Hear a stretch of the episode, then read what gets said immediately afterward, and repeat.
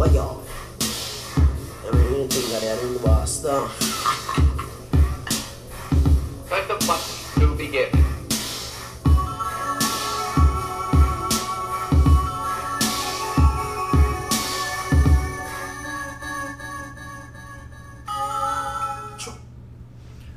Hey, what is up, casting the spotlight fans? How are you all doing?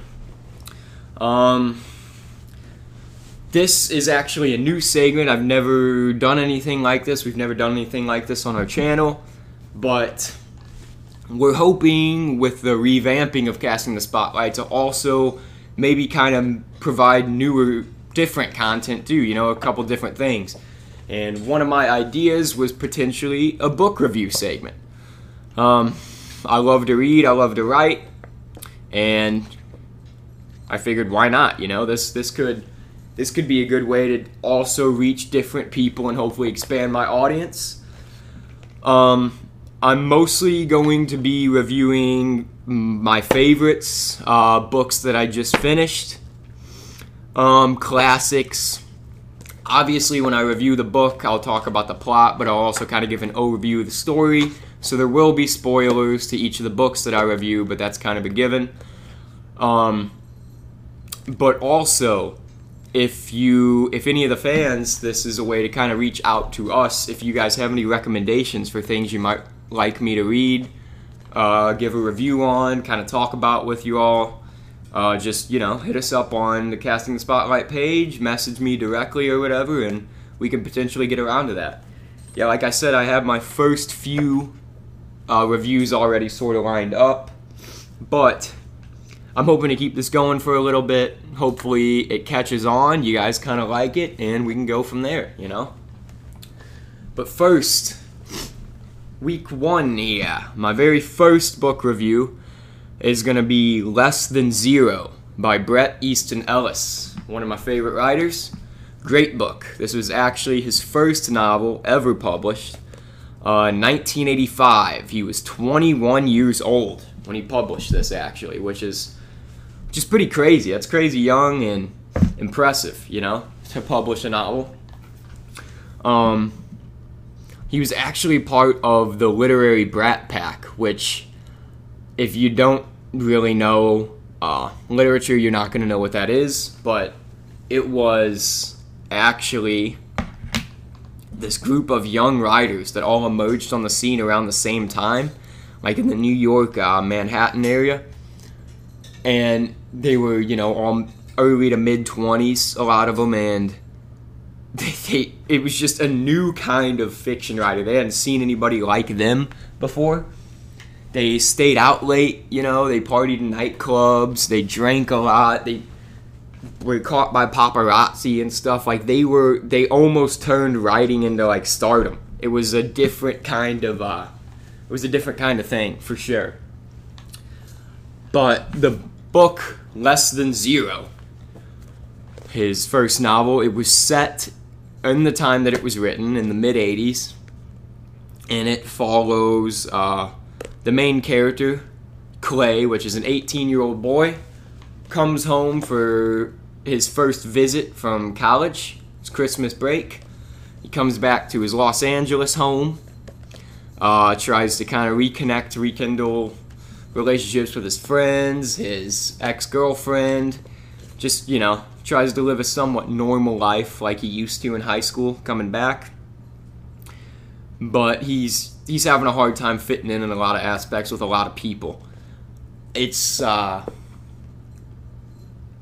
it's really weird because it's almost like Bret Easton Ellis wrote uh, Los and like this is almost like a dystopian novel without being a dystopian novel because Los Angeles it's all real things but Los Angeles is so different from the way the rest of the world looks at things you know what I mean the the town that he wrote in this book the Los Angeles that he wrote in this book is just so nihilistic and materialistic and just gross.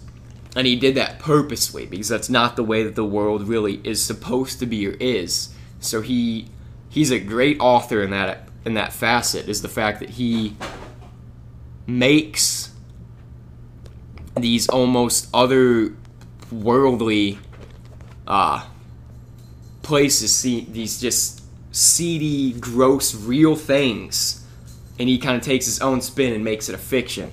Like everyone in this novel, all the young kids, you can just tell that they're just they experienced way too much at a young age, and now they're just they're not human almost anymore. Like all the kids are they experience sex, drugs, excessive money, just they experience life excess at a young age that it just fucked them up. They're not people.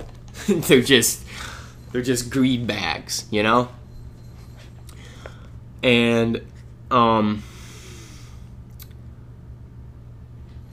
he it's I'm sorry, I'm looking up the synopsis, making sure I don't forget anything for you guys. But yeah, it's everybody's just dining at the nicest places, everybody's driving the nicest cars, everybody's snorting mounds of cocaine, everybody's everybody's bleach blonde, everybody's really tan.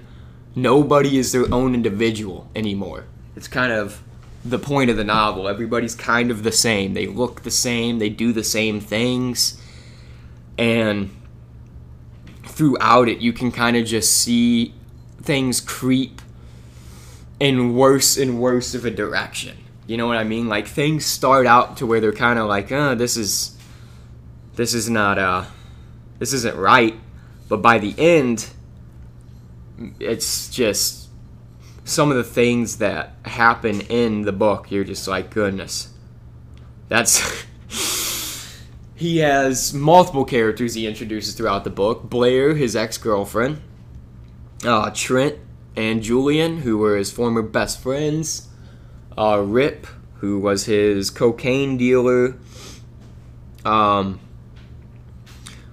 and yeah, they each have their own part, their own segment within the story. It's just like they show uh, Julian, like for example, we'll start with him.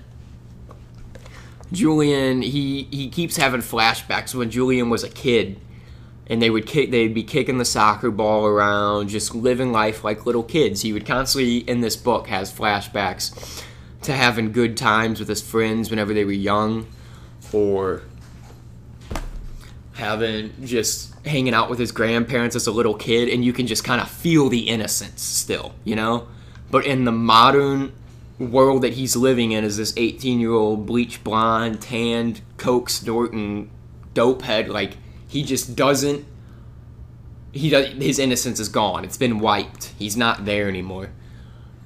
And his best friend julian or his former best friend because he he can't really rekindle that relationship when he comes back. Like Julian's just so far gone, they can't have a good conversation anymore. He's he never sees them, and he talks to his friends, and they tell him that he's uh, a prostitute, a male prostitute now, and he Julian ends up like begging him for thousands of dollar loan, and it you know it basically he gives him the money, but then when it's time for him to pay him back, Julian has to take him to a guy to that's like he has your money, he'll get you his money. Turns out to be Julian's pimp. And he kind of just digs a little deeper and he finds out that Julian turned into a male prostitute, started selling his body to, to like pay off drug debts, like heroin debts that he was never going to pay off. So he just kept having to sell himself and kept getting fucked up on drug. His dealer was supplying him with coke, with supplying him with heroin, not cocaine. I'm sorry, and shooting the needle into him, ah, and kind of just making sure that he stayed. You know what I mean? It's harder for him to run if you have him hooked on drugs, and that's what I mean about these kind of this kind of novel. Like he makes the characters themselves that's a very Bret Easton Ellis thing too. He makes the characters themselves a little bit unoriginal and a little bit uh, bland in ways. Even their their conversations in this book are not. They're not. They don't go too deep. It's just a hey, how you doing? Eh, I'm okay.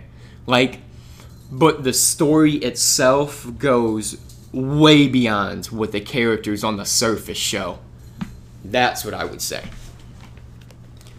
Um, he's he's just his, whole time that he's back he's going to parties that his friends are throwing and their parents glitzy humongous mansions.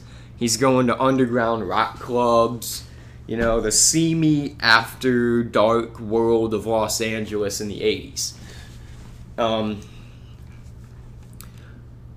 that's that's another thing that you can tell with this book is that it's very very dated. I will say that. You can tell that it was written in the early 80s the characters are constantly watching mtv uh, music videos constantly playing like old arcade games stuff of that style. But it's not dated in the fact that it ruins the book. It's still a really powerful message and story but he just did a very good job of letting you know the kind of era it was when he wrote the book that he did. And he his his other best friend Trent, he spends a lot of time with. So I had to get a drink. And Trent Trent's like honestly Trent's sort of he's an asshole he throughout the story you kind of just more and more you want a distance from Trent because you can see the path Trent's going down. He he is not humane anymore. He's not really a human. He's very much so greedy. He's just wanting to do drugs, get fucked up. Uh just anything it's that's I don't really even know how to describe these kids because it's it's very powerful in the fact that also I figured this was a great book to review right now with all the craziness going on in Hollywood as well. I know there's a lot of nutty stuff going on there, and this takes place in LA and Hollywood. A lot of these kids are kids of studio execs and directors and studio heads and all these different kinds of things like so they grew up in that lavish materialistic nihilistic lifestyle to where they don't see what they're doing as even being bad. That's just the world. Everybody does it. Everybody snorts mounds of cocaine. Everybody gets prostitutes. Everybody doesn't give a fuck about anybody else it's just the way that the world works out there. You care about your own personal gain and fuck everyone else. That's basically the way that all the characters feel. I would say, um, all in all, I'm not exactly sure what you would say the turning point of the novel is, where it kind of just reaches that point and was like, wow this is this is fucked. But I would say one of the parts definitely where you feel that is the the part that struck me so hard watch like reading the book was when I got to a scene that where uh they are they run in Trent and Clay run into his dealer Rip at a nightclub. They're hanging out with him. He's with a couple of buddies, and they eventually they're partying for a while. He tells them, "Hey, you got to come back to my place. I got something you have to see. You have got to see this." So they're like, "Okay, whatever." So they follow him, and when they get there, he takes them into a back room where he has this like 11, 12 year old girl tied up to a bed, like each limb tied up to the bed, and he's shooting her full of heroin and raping her. And he's telling uh, Trent and Clay, you guys, you guys got to get in on this. Like, this is, you know, this is crazy. She's. and he like Clay Clay's just absolutely wordless, like baffled, like shocked, scared, just ready to get the fuck out of there. And he runs out of the room. And Rip follows him out, and he's like, "Dude, what's what's the problem? What's the big deal? Why are you acting like this?" And he's like, "Man, she is a little kid. Like, what you're doing in there is not okay, man." And he's like, "You're looking at me like I'm a bad guy, but I'm not a bad guy. I just take what I want in the world. If I want something, I take it." And that's just that right there is kind of like where it hits you. You're like, wow. Because that's literally his thought process. He has this 11 year old girl that he's making a sex slave, and he doesn't actually even think he's doing anything wrong. And that's when you realize, like, these people are so far gone that they don't know and don't care anymore. They just care about doing what they want to do when they want to do it. And I think that that was pretty interesting because he kind of spoke on a lot of Hollywood and LA and the way some of those very, very far gone materialistic people kind of feel and act out there. And even especially with this pedo ring now being exposed. He had a child sex slave in the book. Like, it was almost like he talked about all of this, you know, like 35 years before it, was exposed. It's it's crazy. I mean, everybody knew obviously that LA was probably seedy and crazy, but I just like reading it even during this time. I was like, wow, this feels so fitting to be reading this kind of novel right now. Um,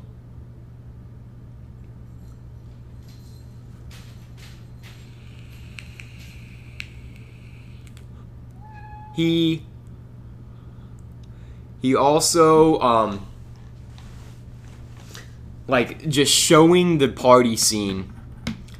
Like you can tell throughout it. Um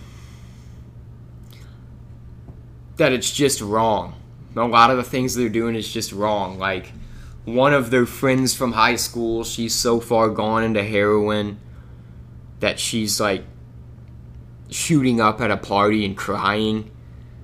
And her friend, who was like her best friend in high school from the sounds of it, is like laughing and snapping photos of her while she's like deep, like far gone in a pit of heroin. And she's just like taking Polaroids of her, kind of laughing. And uh, Trent throws a party at his house and he buys some snuff film of this man coming in and raping this man and this woman and beating them to death like on camera. And he and once again clay runs out of the house. He can't watch it. Him and blair his ex they both leave. They're like that what the fuck? And you know trent comes outside and he's got an erection and stuff and he's like well, where'd you guys go you know, like he was he was way into it. He said the party goers were all excited. They were all into it. They paid thousands of dollars to get their hands on the film because apparently it was like a black market thing. This dude record like he steals people, locks them up, and then records them raping them and beating them to death. And one of Trent's buddies from college spent thousands of dollars to buy one of these films, and they show it at the party. And there's like multiple party goers, like getting off to it. Like it's it's I mean it's so strange in the fact that it's almost just too dark to imagine. But that's exactly what he was going for, I believe. He um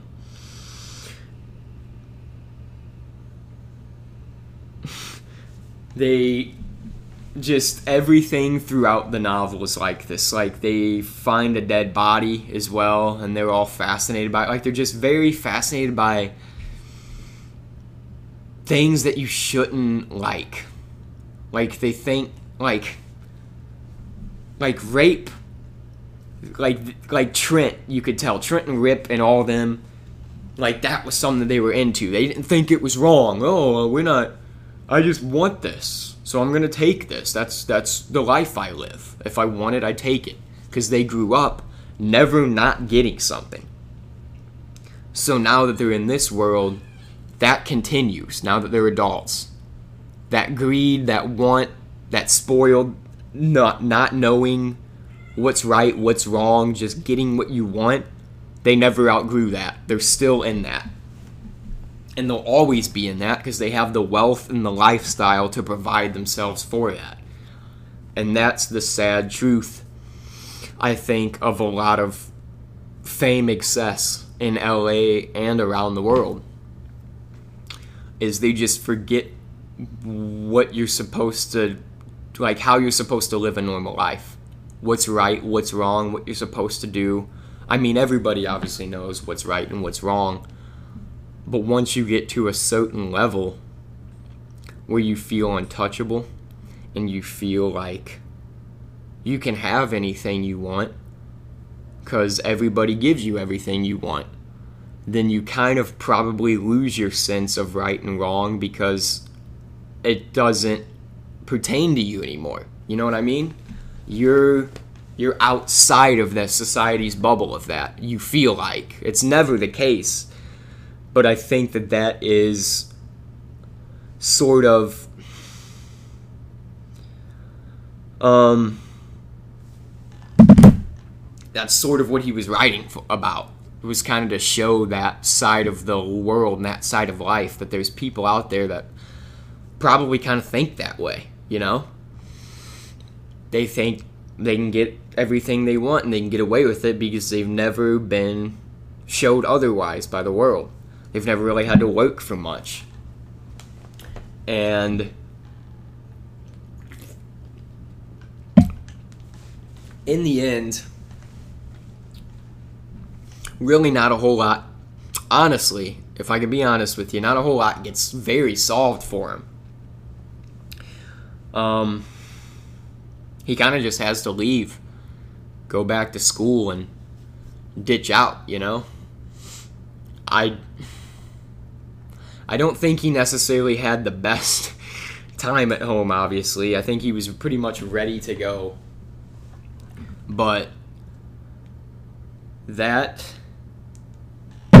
is just I mean wouldn't you though at that point that's that's how the book ends. The book ends with him getting back on a plane and flying back out to the East Coast and just kind of leaving LA behind him again and forgetting about everything that happened on that break and just kind of trying to get back to a somewhat normalized life and go to college.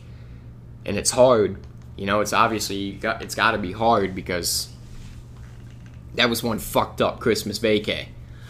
that is for sure. but that that is that, guys. Um, but yeah, like I said, this is just something that I wanted to try out. I'm not exactly sure how good it's going to turn out or how shitty it's going to turn out, but I wanted to give it a shot. Throw it out there once again. That was my review of Less Than Zero by Bret Easton Ellis. I personally loved it. That is because I like Bret Easton Ellis. I like his style of writing. I like the kind of stories he does. They're not for everyone, I would say, but the kind of books that I enjoy, like the kind of books that I like to read, are are typically pretty dark. They're pretty they're pretty roller coastery. You know, they're they're either dark humor or they're just dark. And I'm not saying for anybody that wants to recommend me something, you can recommend me whatever, you know, and I'll give it a shot.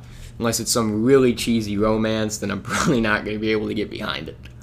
But otherwise, yeah, I'll give anything a shot. But yeah, I just, for some reason, man, I just kind of like dark books with seedy characters.